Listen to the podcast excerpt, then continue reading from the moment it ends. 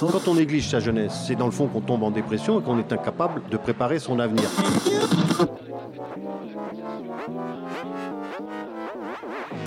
Ça ne veut plus rien dire, lycéens. C'est des merdeux, des cons. Le jeune est tourné vers l'avenir. Mais aujourd'hui, l'avenir ne se tourne plus vers le jeune. Univox, le rendez-vous du monde étudiant sur Radio Campus.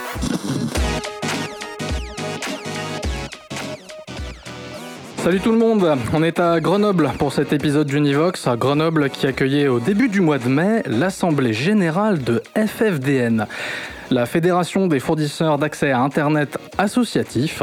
Et c'était l'occasion pour nous de leur tendre nos micros pour comprendre ce qu'est un FAI, un fournisseur d'accès à Internet, mais aussi pourquoi et comment des associations se lancent dans l'aventure. Pour aborder ces questions dans la demi-heure à suivre, nous recevons dans les studios de Campus Grenoble Oriane, qui est membre du bureau de l'association de la Fédération FDN. Bonjour Oriane. Bonjour. Ainsi que Fabien, le président de l'association French Data Network. Bonjour. Bonjour. Et je vous propose de commencer par nous expliquer un truc qui a l'air évident comme ça, mais pour être sûr de quoi on parle, euh, qu'est-ce que c'est un, FAI du point de vue de l'utilisateur ou utilisatrice, un fournisseur d'accès à Internet Finalement, euh, c'est quoi? C'est juste une boîte qui vend un abonnement? Euh, et ben je sais pas, on peut faire ça, on peut donner les noms que tout le monde connaît, comme ça après c'est fait. Donc euh, quand on parle de FAI en France, on parle de Orange, on parle de Free, on parle de Bouygues Télécom, on parle de Numéricable, on parle de... Les quatre majeurs, ouais, c'est eux. enfin plus globalement, le métier de fournisseur d'accès à Internet, c'est euh, c'est la structure, l'entité qui s'occupe de ramener Internet dans des tuyaux, quels qu'ils soient, euh, depuis, depuis le grand Internet, celui que les gens ont toujours beaucoup de mal à, à visualiser, à imaginer ce que c'est techniquement, physiquement et puis, euh, et puis à la maison euh, pour avoir euh, donc de quoi envoyer des mails, aller visiter YouTube sur son ordinateur. Et alors du coup, du point de vue euh, peut-être plutôt de la loi, euh, Oriane, je crois que vous saurez un peu mieux dire, un fournisseur d'accès à Internet, c'est quoi cette fois? Ben, C'est un statut, enfin, on est encadré par le, statut d'opérateur à l'ARCEP. Euh, du coup, tout opérateur doit se déclarer à l'ARCEP. Et, Alors l'ARCEP, c'est l'autorité de régulation des communications électroniques et des postes. Exactement. Ancienne, ancienne ART. Ancienne ART. et ce, ce, statut d'opérateur lui donne quelques obligations légales comme le, commissaire de police, s'il a besoin de faire une enquête, il peut demander certaines données au fournisseur d'accès à Internet qui est obligé d'en conserver un certain minimum. Euh, dans le cadre d'un mandat très précis. Enfin, il y a quelques obligations légales comme ça, il y a des obligations. Euh, c'est pas un statut extrêmement contraignant, ce qui fait que des associations peuvent s'y euh, glisser de manière assez confortable. en fait, c'est ouvert à toutes les institutions finalement. Ah oui, il y, a des opérateurs. Le musée des Confluences est opérateur déclaré à l'ARCEP. Hein. Pourquoi pas? Je vous jure que si, c'est vrai. Parce qu'ils fournissent de l'accès en Wi-Fi, par exemple? Non, parce qu'ils sont en fait, ils ont la main sur leur propre réseau interne aux Confluences et qui pirent sur le. Ils pirent, alors, pirer, c'est euh, se mettre en relation avec d'autres opérateurs. Euh, c'est les, opérateurs ont des relations entre eux, c'est pour ça qu'on appelle ça Internet. Euh, et du coup, donc en fait, ils sont présents sur le point d'échange de Lyon à ce titre-là, au titre d'opérateur. Et donc, du coup, ils, ils, sont interconnectés avec le reste du monde là. Voilà. Donc du coup, Internet, c'est ça, c'est plein d'opérateurs qui sont reliés entre eux. Donc en France, une association peut être opérateur aussi. Euh, alors après, je me demandais un peu ce qui pourrait motiver euh, à, devenir opérateur. Euh, là, pas plus tard qu'aujourd'hui, on a eu un, article, une enquête de Mediapart et Reflet qui explique que le gouvernement français nous surveille allègrement en plaçant des mouchoirs chez les fournisseurs d'accès depuis 2009. Est-ce que échapper aux mouchards du renseignement, c'est une raison suffisante, nécessaire pour monter une asso et faire un, opérateur? Euh, c'est une raison. Après, historiquement, peut-être que, enfin moi, pour introduire le sujet, je commence toujours par, euh, par comment c'est arrivé. Euh, FDN, French Data Network, c'est une association qui s'est créée à une époque où il n'y avait pas de fournisseurs d'accès à Internet. En 92, c'est ça? En 92, euh, il y avait Internet en accès dans les universités principalement. Euh, c'était quelque chose qui n'était pas du tout ouvert au grand public. Et donc, il y a principalement des étudiants, des universitaires qui ont eu envie de se dire, bah mince, on aimerait bien avoir Internet à la maison pour pouvoir euh, envoyer des mails, faire de la recherche, du développement informatique, etc. Et donc, en fait, c'est principalement parti à cette époque-là d'un besoin primaire qui était on a besoin d'avoir accès à Internet, comment on fait On va s'organiser, on va essayer de louer une liaison à l'époque entre les États-Unis et la France, et puis on va faire ça avec quelques lignes téléphoniques, deux, trois modems, et puis on commence comme ça. Et puis après, donc ça c'était l'époque où il n'y avait plus personne d'autre en fait, où ça s'est créé comme ça. Et puis au fur et à mesure, quand on voit apparaître les, les opérateurs commerciaux euh, et notamment euh, donc à l'époque euh, AOL, Wanadu et puis et puis Free un peu plus tardivement qui a commencé à faire les offres illimitées s'est posé la question de bah, est-ce que ça a un sens de continuer à, faire ça de manière associative, de manière bénévole alors qu'il y a des entreprises qui le font relativement bien? Donc là on arrive au début des années 2000. Voilà, on est en 2000, 2000 2001, quelque chose comme ça. et puis la, la, question se pose vraiment de est-ce que ça vaut le coup de continuer à mettre autant d'énergie pour euh, continuer à faire quelque chose que des entreprises savent faire. Puis la réponse qui a été apportée à l'époque, ça a été bah oui, parce qu'on a envie de maîtriser ce qui se passe là-dessus. Parce que euh, Internet, c'est fondamentalement politique. Euh, le vecteur principal dans nos vies aujourd'hui de liberté d'expression, d'énormément de libertés fondamentales, telles qu'elles sont définies dans, les textes fondateurs du, du, bloc de constitution en France et ailleurs, s'applique majoritairement grâce à Internet. Et du coup, si jamais on veut pouvoir avoir un peu de contrôle, comprendre comment c'est fait, le faire soi-même, comprendre les enjeux, apprendre à s'en servir, apprendre aussi à maîtriser euh, les technologies qui y a en dessous, mhm. ben en fait, il faut continuer à pouvoir avoir la main là-dessus. Et donc, à l'époque, c'était uniquement un besoin d'accéder à Internet. Maintenant, c'est principalement une démarche militante sur on veut accéder à Internet, certes, mais on veut en plus accéder à un Internet qui est neutre, qui n'est pas filtré, dont on veut savoir qui a la main sur les données, où passent nos données? Est-ce que c'est traité par des commerciaux? Oui, non. Est-ce qu'on envoie du spam? Oui, non, etc. Alors on peut peut-être prendre la question sur un autre angle. Euh, c'est que si j'ai ma box à 30 euros par mois, euh, qu'est-ce que, en quoi elle répond pas à cet objectif-là? Est-ce que après tout j'ai un accès à Internet avec euh, avec cette box-là? Ah bah oui, tu as un accès à Internet, à Internet ça c'est évident puisque tu peux accéder à YouTube, à tout, à tout le reste. Euh, en fait, la question politique de fond, elle est... Euh, alors, je vais, rebondir sur ce que dit Fabien. Elle est de reprendre le contrôle sur les... si tu veux, euh, dans ma discipline, on appelle ça les, les autoroutes de l'information. C'est reprendre le contrôle sur tout ce qui est vecteur d'information et de et d'expression de, de soi sur, euh, dans l'espace public. C'est extrêmement important euh, d'un point de vue de société, d'un point de vue de projet de société en fait. Pour moi, le faire être fournisseur d'accès à Internet, c'est construire un projet de société particulier, qui est celui d'une société, si vous voulez, humaine, quoi. où les valeurs fondamentales sont, sont conservées et conservées notamment par cet accès à l'expression dans l'espace public. Ce qui se passe avec ta box à 30 euros chez Orange, c'est typiquement, tu peux pas émettre de la même manière de l'information. Euh, quand Orange dit euh, parce que tu peux potentiellement émettre du spam, alors on va te bloquer le port qui permet d'émettre des mails. Euh, et en fait, si on ferme ce bout de tuyau là, c'est en fait ce qu'on ferme aussi en, sous couvert de te protéger du spam, c'est on ferme ta possibilité d'exprimer en envoyant des mails. On ferme ta possibilité d'héberger ton serveur mail toi-même et donc d'être toi-même ta ta pierre à Internet, si tu veux. C'est-à-dire que, du coup, les, courriers, les courriers électroniques doivent se retrouver hébergés par quelqu'un d'autre. Voilà, et pas, par, et pas par toi-même de fait. Et donc de fait, en fait, Internet est, fondamentalement non seulement interconnecté, mais acentré. Quand on a dit que les opérateurs s'interconnectaient entre eux, ce qu'on dit aussi dedans, c'est en fait c'est vraiment, enfin c'est pas du tout une toile comme on imagine la toile d'araignée, c'est beaucoup plus un espèce de patchwork de gens qui s'interconnectent entre eux où on ne peut pas définir de centre.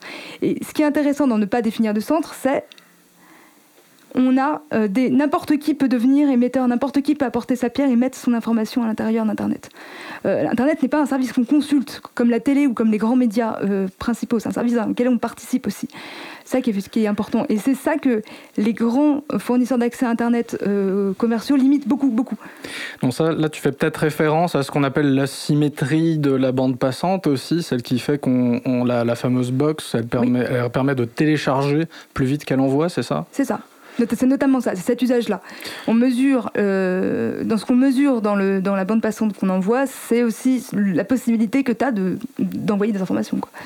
Oui, puis indépendamment de la question du débit, qui est euh, là purement technique, et puis c'est un choix qui a été fait de privilégier la consommation de contenu plutôt que le fait de pouvoir en émettre, euh, c'est effectivement l'un des, des, des, socles de, notre réflexion sur pourquoi est-ce qu'on veut faire des FAI associatifs. je, reprends ce que disait Henri-Anne tout à l'heure. Effectivement, c'est pas de la télé, c'est pas de la radio. Euh, Internet a été conçu comme un média, encore que le terme soit pas le bon, mais enfin, on Le peut, terme est on très peut- controversé, mais oui. Voilà, on, on peut résumer comme ça. En tout cas, ça a été conçu comme euh, un élément horizontal. Et donc, euh, ce, ce parallèle qui est assez facile à faire euh, entre un Internet horizontal et puis euh, du Minitel 2.0, je vais reprendre l'expression, puisque c'est quand même l'un des éléments de doctrine assez forts, la conférence Minitel- Internet libre au Minitel 2.0 de Benjamin Bayard, qui a effectivement lancé un peu tout ce- toute cette dynamique militante autour d'Internet dans les années 2006, si je dis pas de bêtises. C'est à peu près ça. Euh, c'est ça, le, 10 ans. le Minitel, typiquement, c'est l'exemple type d'un réseau qui est centralisé, avec un serveur central qui détient le contenu, qui détient la connaissance, et puis des, des clients passifs, des clients bêtes qui vont consommer du contenu en s'y connectant. Internet a été conçu de manière radicalement différente, si ce n'est opposée, il n'y a pas de centre. Et en fait, les FAI commerciaux, les structures qui cherchent principalement à se faire de l'argent, c'est l'idée quand même, euh, recréer de manière complètement artificielle des centres dans ce réseau, euh, que ce soit en empêchant ou en tout cas en rendant plus difficile la participation des abonnés euh, à, la fourniture de contenu.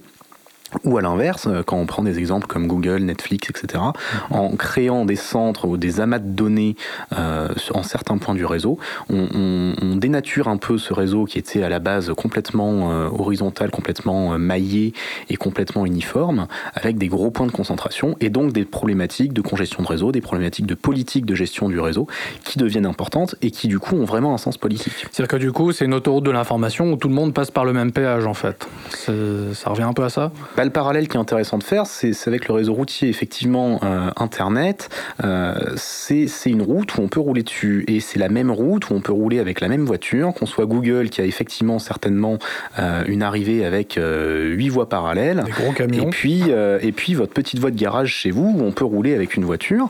C'est moins large, ça va moins vite, d'accord, mais on peut rouler dessus. Et c'est le même principe, c'est la même route, on peut faire véhiculer le même type d'information. Euh, le, problème avec les atteintes à la neutralité du net, qui est l'un des éléments euh, de combat majeurs dans, nos structures, euh, ça va être qu'on va interdire la circulation de certaines données à certains endroits. Et donc on va se retrouver avec Google qui va avoir une meilleure vitesse ou qui va prioriser du contenu qui va passer sur certaines routes plutôt que sur certaines autres, et puis qui va peut-être potentiellement interdire l'accès à telle route de certaines données, etc. Donc ça, ouais, c'est la fameuse neutralité du net. C'est un des grands, euh, une des grandes valeurs de, dans la fédération FDN. Alors jusqu'ici, on a traité la question de manière un peu abstraite. Pour se faire peut-être une autre idée de à quoi ressemble un FAI associatif, je vous propose euh, de faire un petit tour à de, à l'Assemblée Générale de FFDN. On va commencer avec Bruno, un des fondateurs de Scani, qui nous raconte comment ils ont comblé les zones blanches en Bourgogne. Univox, le rendez-vous du monde étudiant sur Radio Campus. Ça avait l'air rigolo euh, comme aventure. C'était pas forcément mettre des antennes au démarrage, mais euh, déjà dans le groupe de gens constitués en question, euh, échanger les, les- les compétences, les connaissances, les points de vue sur tous ces sujets-là. Euh, Il y en avait qui euh, savaient très bien configurer un routeur, euh, mais qui n'avaient pas forcément de vue bien précise sur les questions politiques, de neutralité, etc., etc. Il y en avait qui étaient euh, très calés sur euh, les, les- usages et comment apprendre aux gens, qui plus est s'ils sont un petit peu âgés et qu'ils ont du mal à se servir d'un ordinateur, mais qui avaient absolument aucune notion de réseau. Euh, Enfin voilà, on avait, euh, tout, le, creuset déjà plein avec toutes les compétences, fallait juste les faire tourner entre les personnes pour, euh, pour que chacun monte sur euh, chacun des sujets. Et puis après, c'est posé la question de euh, qu'est-ce qu'on en fait? Beaucoup de gens avaient vu tous les contenus vidéo, euh, notamment ceux de Benjamin Bayard, euh, qui tournaient depuis plusieurs années. Et euh, ah bah ça a l'air rigolo comme aventure de fournir de l'accès Internet. Ah mais vous êtes sûr qu'on peut? Donc euh, démystifier tout ça et puis commencer à planter quelques briques. Et après, c'est euh, l'orientation que ça prend en fonction de la zone où on est et le public auquel on s'adresse. Et dans le département de Lyon, bah, le, public majoritaire qui va lever unanimement la main euh, quand on parle de fourniture d'accès Internet, c'est ceux qui n'en ont pas. C'est assez différent, par exemple, d'un public euh, toulousain, qui lui va surtout aller chercher la neutralité, l'accès repris en main par soi-même, etc. Mécaniquement, ça donne le même résultat technique, c'est-à-dire qu'on déploie un réseau hertzien, mais pas pour les mêmes raisons. Et du coup, euh, ça demande quand même de réunir pas mal de choses. Donc, une masse financière suffisante pour que euh, chacun puisse n'avoir à payer que ses 30 euros par mois et que ça puisse se faire quand même. Euh, des gens qui soient prêts à s'investir un minimum sans forcément avoir à apprendre toute la technique, configurer un routeur, un machin, parce que ça c'est pas pas le gros du boulot. Euh, des gens qui comprennent que euh, bah, on va gagner du temps et qu'on va déployer deux fois plus vite s'ils passent ne serait-ce qu'une demi-journée à faire le tour chez tout le monde, prendre trois quatre photos et commencer à réfléchir comment on va passer le câble à l'intérieur de la maison, voir pourquoi pas emmène un rouleau de câble et passe les câbles en avance et puis nous après on arrive, on n'a plus que les prises à faire, etc., etc. Donc c'est tout un tas de choses et du coup ça fait des actions assez lentes parce que quelqu'un qui vient nous voir de but en blanc comme ça, il peut se passer six mois, un an avant qu'on arrive à le relier. A contrario, quelqu'un qui vient nous voir à côté d'un relais qu'on a déjà, le lendemain ça peut être fait. Mais c'est pas grave que ça prenne du temps. Alors c'est grave pour les gens parce qu'on sent beaucoup de frustration chez, chez, beaucoup de gens qui disent ah bah ouais mais euh, moi c'est mon beau-frère qui habite là-bas qui m'a dit que quand il vous avait appelé le lendemain vous étiez venu et ça marchait. Alors moi je pensais que ça allait être pareil. Bah ouais mais non. On déploie en fonction de là où ça bouge le plus et de là où les gens prennent le plus le sujet en main. Et des gens qui prennent Internet en main, euh, ben en fait, il y en a un petit peu partout en France. Euh, pour s'en rendre compte, on a baladé notre micro à l'heure du dessert à l'Assemblée Générale. Je suis euh, de Bruxelles où il y a Neutrinet. On s'est lancé il y a un certain temps, mais ça n'a pas très bien marché au début, donc on s'est relancé. Oui, ah, fait maison, c'est ça, de Nantes. Et moi, je suis d'ARN, Alsace Réseau Neutre. je suis aussi un membre de Rhizome qui est à Compiègne. Alors à RN, on est, euh, on est nombreux euh, en Alsace. Après, on, sur les réunions, on est, je sais pas, je dirais une dizaine, 12, euh, 13 par là. Francilien.net pour l'île de France. Combien J'ai pas les chiffres en tête exactement. On est, je crois qu'on est autour de on doit être autour de 40-50 adhérents. Euh, je viens de quel FAI euh, Initialement, c'était Club Internet. Et puis euh, après, il y en a eu d'autres. Et puis aujourd'hui, maintenant, c'est Akilenet. Bah, combien on est chez Akilenet Maintenant, on est 200 à peu près. Je sais plus combien on est. 2000, pardon. 20 000. Bon, je sais plus. Ouais, un truc comme ça. 76, bon, un truc comme ça. 76 adhérents. En fait, ce qui est marrant, c'est qu'on voit des adhérents, deux adhérents tous les deux mois, donc il y en a adhérents par mois. Alors euh, moi je suis, je viens de Nancy, je suis membre de LDN, Lorraine Data Network. Ça date de quand? 2011 Dans l'Ouest, il y en a, hein. il y a Griffon, il y a FAI Maison, mais euh, pas à Brest même. Moi je suis chez FDN et Elise. Elise, son acronyme c'est Internet Libre à Lyon et Saint-Etienne. Le cœur des bénévoles est à Lyon. Euh, il y a un bout à Saint-Etienne qu'on est en train de rebooter, mais globalement le cœur est à Lyon. C'est une association qui tourne à une moyenne de 50 membres. Euh, membres. Euh, en termes d'abonnés, c'est un petit peu moins, en sachant que la majorité des abonnés, c'est du VPN. On a un abonné à DSL. Alors moi je suis Laurent Garbi et je viens du, de tetaneutral.net qui est un FAI euh, sur Toulouse et sa grande région. Voilà. Donc on a la particularité de faire à la fois euh, des zones urbaines en militant et des zones blanches euh, où les gens n'ont pas, de débit. Et on est aussi hébergeur, avec la particularité d'héberger des machines en format libre. Donc on pourrait prendre votre vieux laptop, euh, etc. et le poser sur une de nos étagères et ça devient votre serveur sur l'Internet. On est cofondateur de la fédération en 2011 et le, projet a eu beaucoup de succès localement, à la fois sur la part, sur tous les morceaux, hébergement, machine physique, machine virtuelle et l'accès Internet. Parce que voilà, donc dans une ville comme Toulouse, on a 110, 120 foyers connectés avec un militantisme social dans le sens qu'on connecte les squats gratuitement par exemple, donc on a pas mal de nos services qui sont gratuits, parce qu'on maintient un prix libre surtout avec euh, une suggestion de prix d'équilibre pour les, pour les adhérentes et adhérents. Euh, euh, et, donc voilà, petit à petit on a gagné, on a réussi à trouver des points hauts toulousains et couvrir petit à petit la ville avec des étudiants, bah, par là des, les gens de Nuit Debout ont découvert qu'il y avait des FAI associatifs parce qu'on a amené l'internet là où ils en avaient besoin et donc du coup bah, il y a quatre étudiants qui ont pris tout de suite un accès chez Tita Neutral. Ça, se poursuit, euh, ça se poursuit euh, petit à petit. Donc là, on est entre 500 et 600 adhérents. Moi, je viens de Grenoble. Tu connais Grenoble? C'est une ville sympa. Euh, TDN, combien de temps ça nous a pris nous à Tours Là on en est à deux ans, donc en fait on a les démarches c'est très rapide à faire. Ce qui est bien en fait au sein de la Fédé, c'est que on trouve les gens qui savent faire. Et voilà pour un petit tour des associations de FFDN. Alors on les a pas toutes entendues, hein. si vous voulez toutes les voir, il y a une petite carte sur le site ffdn.org. Euh, nous revoici en studio pour cette Univox avec deux membres de la fédération, Oriane et Fabien. En écoutant ce micro-trottoir, euh, on entendait que le, donc le mouvement de la création de plein d'associations fournisseurs d'accès à Internet en France, en fait, ça remonte à 2011, ça a été initié donc par FDN, le plus ancien FAI français encore en activité. Bon, on entend que maintenant il y a de plus en plus de monde impliqué. Euh, L'objectif c'est d'en créer encore plus. comment ça s'envisage ensuite euh, En, fait, dans la fédération, il y y a deux, deux types majeurs, je dirais, de, structures qui ont émergé.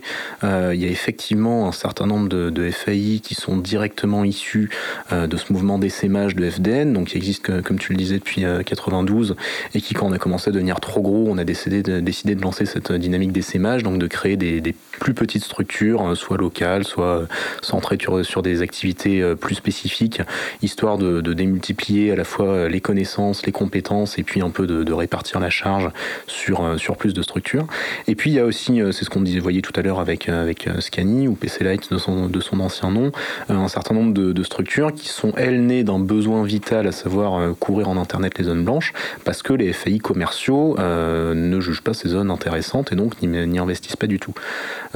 Aujourd'hui, la fédération, c'est 29 structures, qui sont fournisseurs d'accès ou très proches euh, de par leurs activités.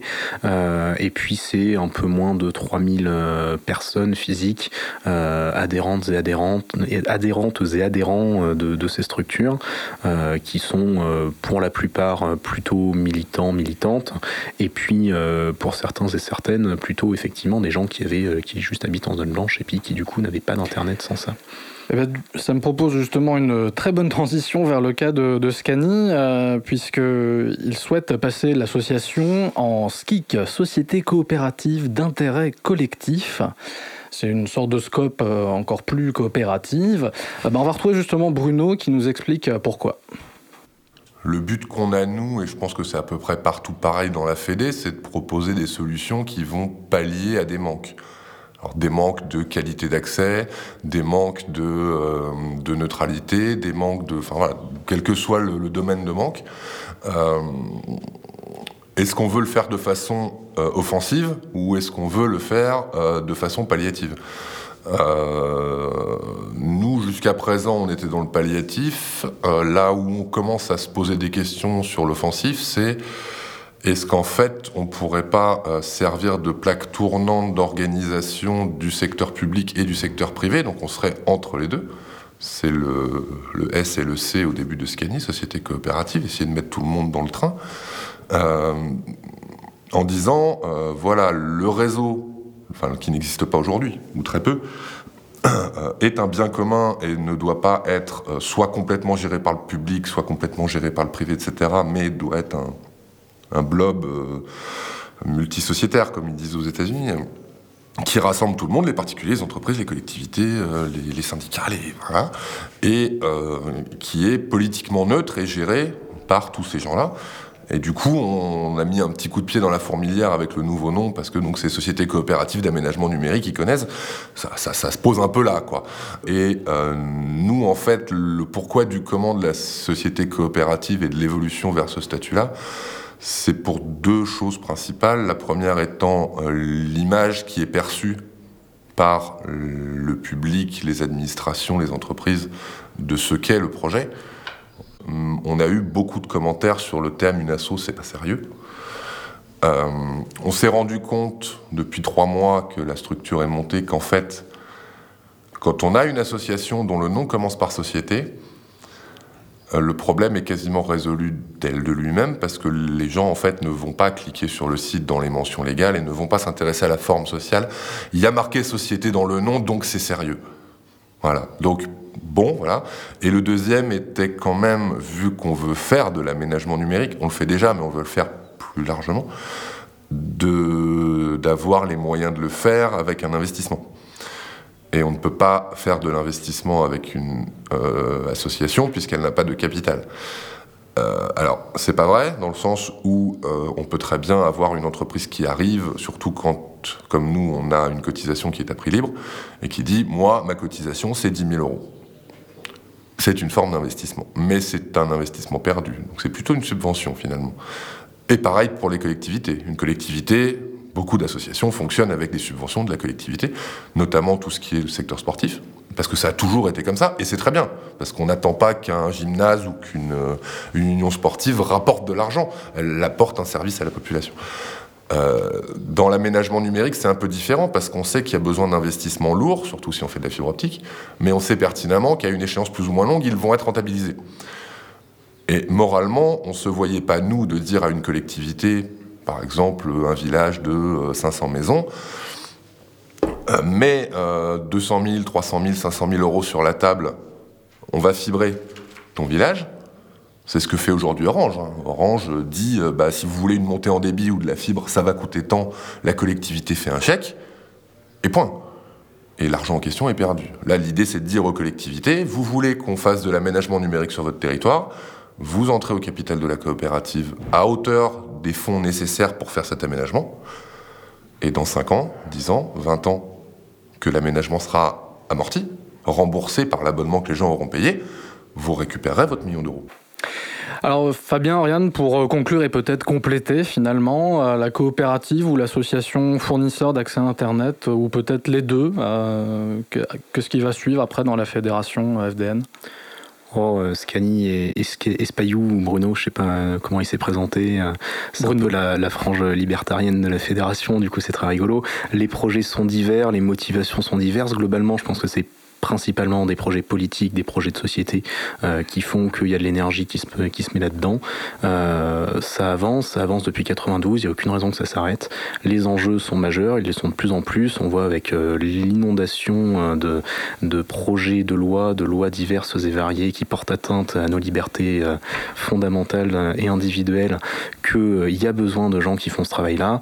on, on, s'appuie, notre travail est complémentaire, j'allais dire, avec celui de la quadrature du net qui a un peu euh, toute cette euh, vision politique euh, un peu plus légaliste de, de, la question. ça se complète, il y a de l'énergie qu'il faut mettre là-dedans, ce sont des vraies questions de société et il n'y a aucune raison que ça s'arrête. Et du coup, on, on, continuera à avoir des bénévoles, Oriane? Ah oui, ça je m'inquiète pas. alors, je voudrais, sur le point bénévole, j'aimerais bien conclure sur une chose, parce qu'il y a... Il y a beaucoup de gens qui sont revenus sur les compétences techniques en tant que bénévole d'un fournisseur d'accès à Internet. Et parmi mes, mes, leitmotivs dans, cette fédération, il y a que on peut arriver avec juste un projet de société fort. On peut juste arriver avec juste l'envie de changer le monde, parce que c'est très exactement ce qu'on fait, je vous signale. Euh, on peut juste arriver avec l'envie de changer le monde, et en fait, on va tout apprendre. Et c'est pas grave, et c'est très bien. Parce que la, la fédération FDN a été construite pour ça. Construite pour permettre à des gens d'apprendre des choses et d'acquérir des compétences sur le réseau. Tout ce que je sais aujourd'hui en réseau, tout ce que je réinjecte dans euh, mon travail sur la régulation des télécoms euh, au nom de la fédération, c'est des choses que j'ai apprises ici. C'est des choses que j'ai apprises via ces bénévoles-là et via ce réseau humain-là. Et donc, il faut, il faut juste, voilà, j'aimerais démystifier euh, ce, point. On aura des bénévoles d'autant plus qu'on on a de plus en plus de capacité à former ces bénévoles et à les emmener dans l'aventure avec nous, quoi.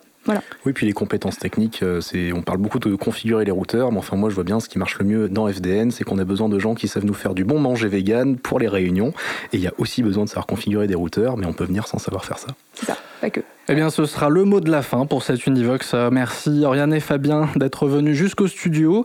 Euh, merci à tous les membres de la Fédération FDN qui nous ont répondu. Vous retrouverez leurs coordonnées sur ffdn.org. Merci à Résine pour leur accueil pendant cet AG. C'était Martin Kirgesner pour Campus Grenoble. Merci à Denis Morin pour la technique et à vous Campus France. Bye bye.